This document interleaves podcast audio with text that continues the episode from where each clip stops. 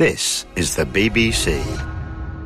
This podcast is supported by advertising outside the UK. I have a secret. I wore the wrong foundation for years. Then I discovered Il Makiage, the boldest new brand in beauty. With 20,000 five star reviews and 50 shades of flawless coverage, their Woke Up Like This foundation is a bestseller for a reason. It's tough buying foundation online, but their Power Match quiz matched me perfectly. And with Try Before You Buy, you can try your shade free for 14 days. Take the quiz at ilmakiage.com slash quiz. That's I-L-M-A-K-I-A-G-E dot com slash quiz. This is a download from BBC Learning English. To find out more, visit our website. News review from BBC Learning English. Hello and welcome to News Review, the program where we show you how to use the language from the latest news stories in your everyday English. I'm Dan, and joining me today is Catherine. Hi, Catherine. Hi, Dan. So, what's the story? Today's story is about France, America, and global climate change. Let's hear more from this BBC World Service bulletin. France aims to reinvigorate international efforts to tackle global warming as a summit gets underway in the French capital two years since the Paris Accord was signed. President Macron says he believes the United States will commit to the agreement despite Donald Trump's announcement of America's withdrawal. So, Donald Trump has recently said that America is going to leave the Paris Accord, which was an agreement, international agreement to tackle climate change. Now, there's a meeting in Paris right now discussing climate change. President Macron of France is saying he hopes that America in general will continue to engage with efforts to tackle climate change despite President Trump taking America out of the Paris Accord. So, you've been looking around at the stories to find the words and expressions that we need to talk about it. What have you found? Three super words today. We have flock, offsets, and undercut. Flock, offsets, and undercut. Very nice. Okay, can we have a look at your first headline, please? Yep. So we've got France 24. US researchers flock to join Macron's climate change project. Flock, come together in large numbers. Yes. A flock is a verb or a noun, and it describes large numbers, in particular of animals like birds coming together. So you'll see a flock of birds, which is sometimes hundreds and thousands of birds all traveling, moving together. Uh, they do it for safety, same as sheep. When you've got a lot of sheep all together and they like to stay together, it's a flock of sheep. But people can flock as well. They can indeed, yes. do they do it for safety? No. Interesting benefit. Get, there's something that's good. People will flock to things. Ah, two. So two is the preposition. You flock to. Yes. Okay, so Like- let me have a go. Sorry. uh, many people will flock to all over the world uh, on New Year's Eve. Dan, will you be joining the flocks? I will join. I will flock with the people.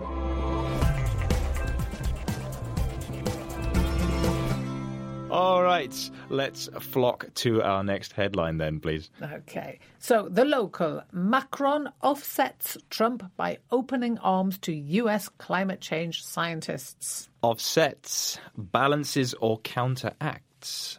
Okay, unusual word. Uh, it is, yeah. Not not many words in English start with "off" in this way, but there we have it. Um, and it's a verb, so we've got Macron offsets Trump. Subject, verb, object.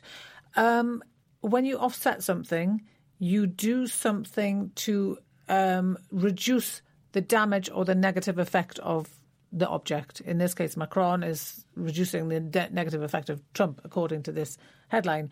Um, and yeah, so when you do something that reduces damage. Like yoga. Oh, yoga. What? Yes, that's quite good for you, actually. It is. I I find that yoga offsets my stress. Fabulous. So when you do yoga, you have less stress. That's it, basically. Yeah, I Excellent. balance out the stress. Hmm. Excellent. Excellent example. So anything you do that reduces the damage of another thing is the way you offset it. Now, you can use this in your everyday English, but don't we often use it in a business context? We do, yes. If you're doing business, um, finance, uh, accounting, that's often a, a popular term that shows that a profit can be made smaller or a loss can be made less d- damaging because numbers offset each other.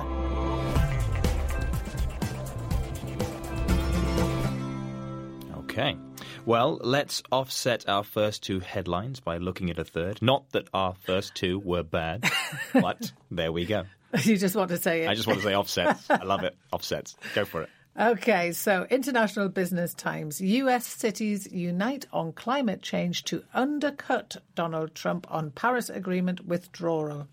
Undercut, weaken, or make less important.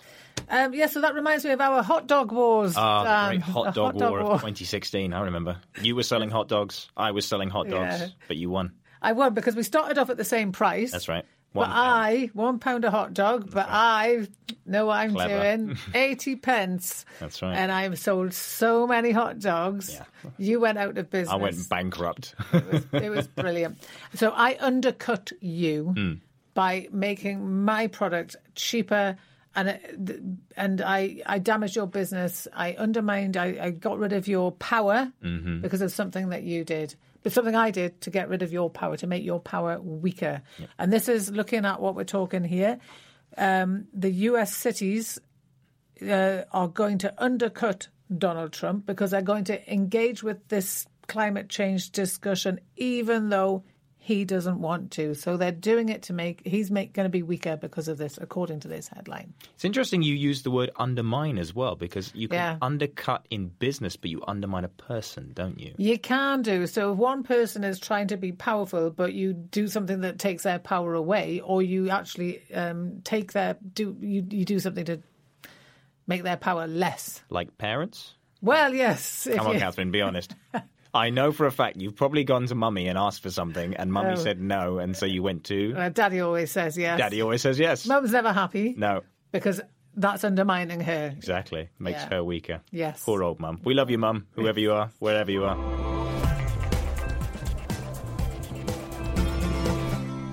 All right, so before we recap our vocabulary, let's go to our Facebook challenge. Uh, this time we said the One Planet Summit gets underway in France to reinvigorate interest in tackling global climate change.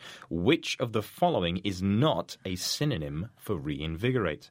Is it A, rejuvenate, B, revitalize, C, reaffirm, or D, renew? How did they do? Uh, they did really well, Dan. A couple of people wanted to know the meaning of reinvigorate.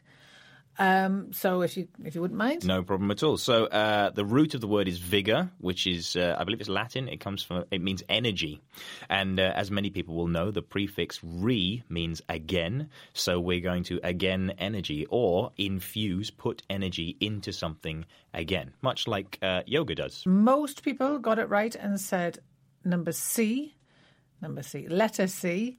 Livia Blaga, Tarita Kassir, and including Hassan Al Huri, who said reaffirm is the most likely one since it is related to something already affirmed, on the contrary to the others, which indicate bringing freshness, strength to something frail and neglected. Okay, can we recap the vocabulary, please? We can. So we had flock come together in large numbers, offsets, meaning balances or counteracts, and undercut, which means weaken or make less important. Now, if you'd like to test yourself on today's vocabulary, there's a quiz that you can do on our website, bbclearningenglish.com, where you'll also find lots of videos and other materials to help you improve your English. Thank you very much for joining us, and goodbye. Goodbye. News review from BBC Learning English. Was BBC Learning English.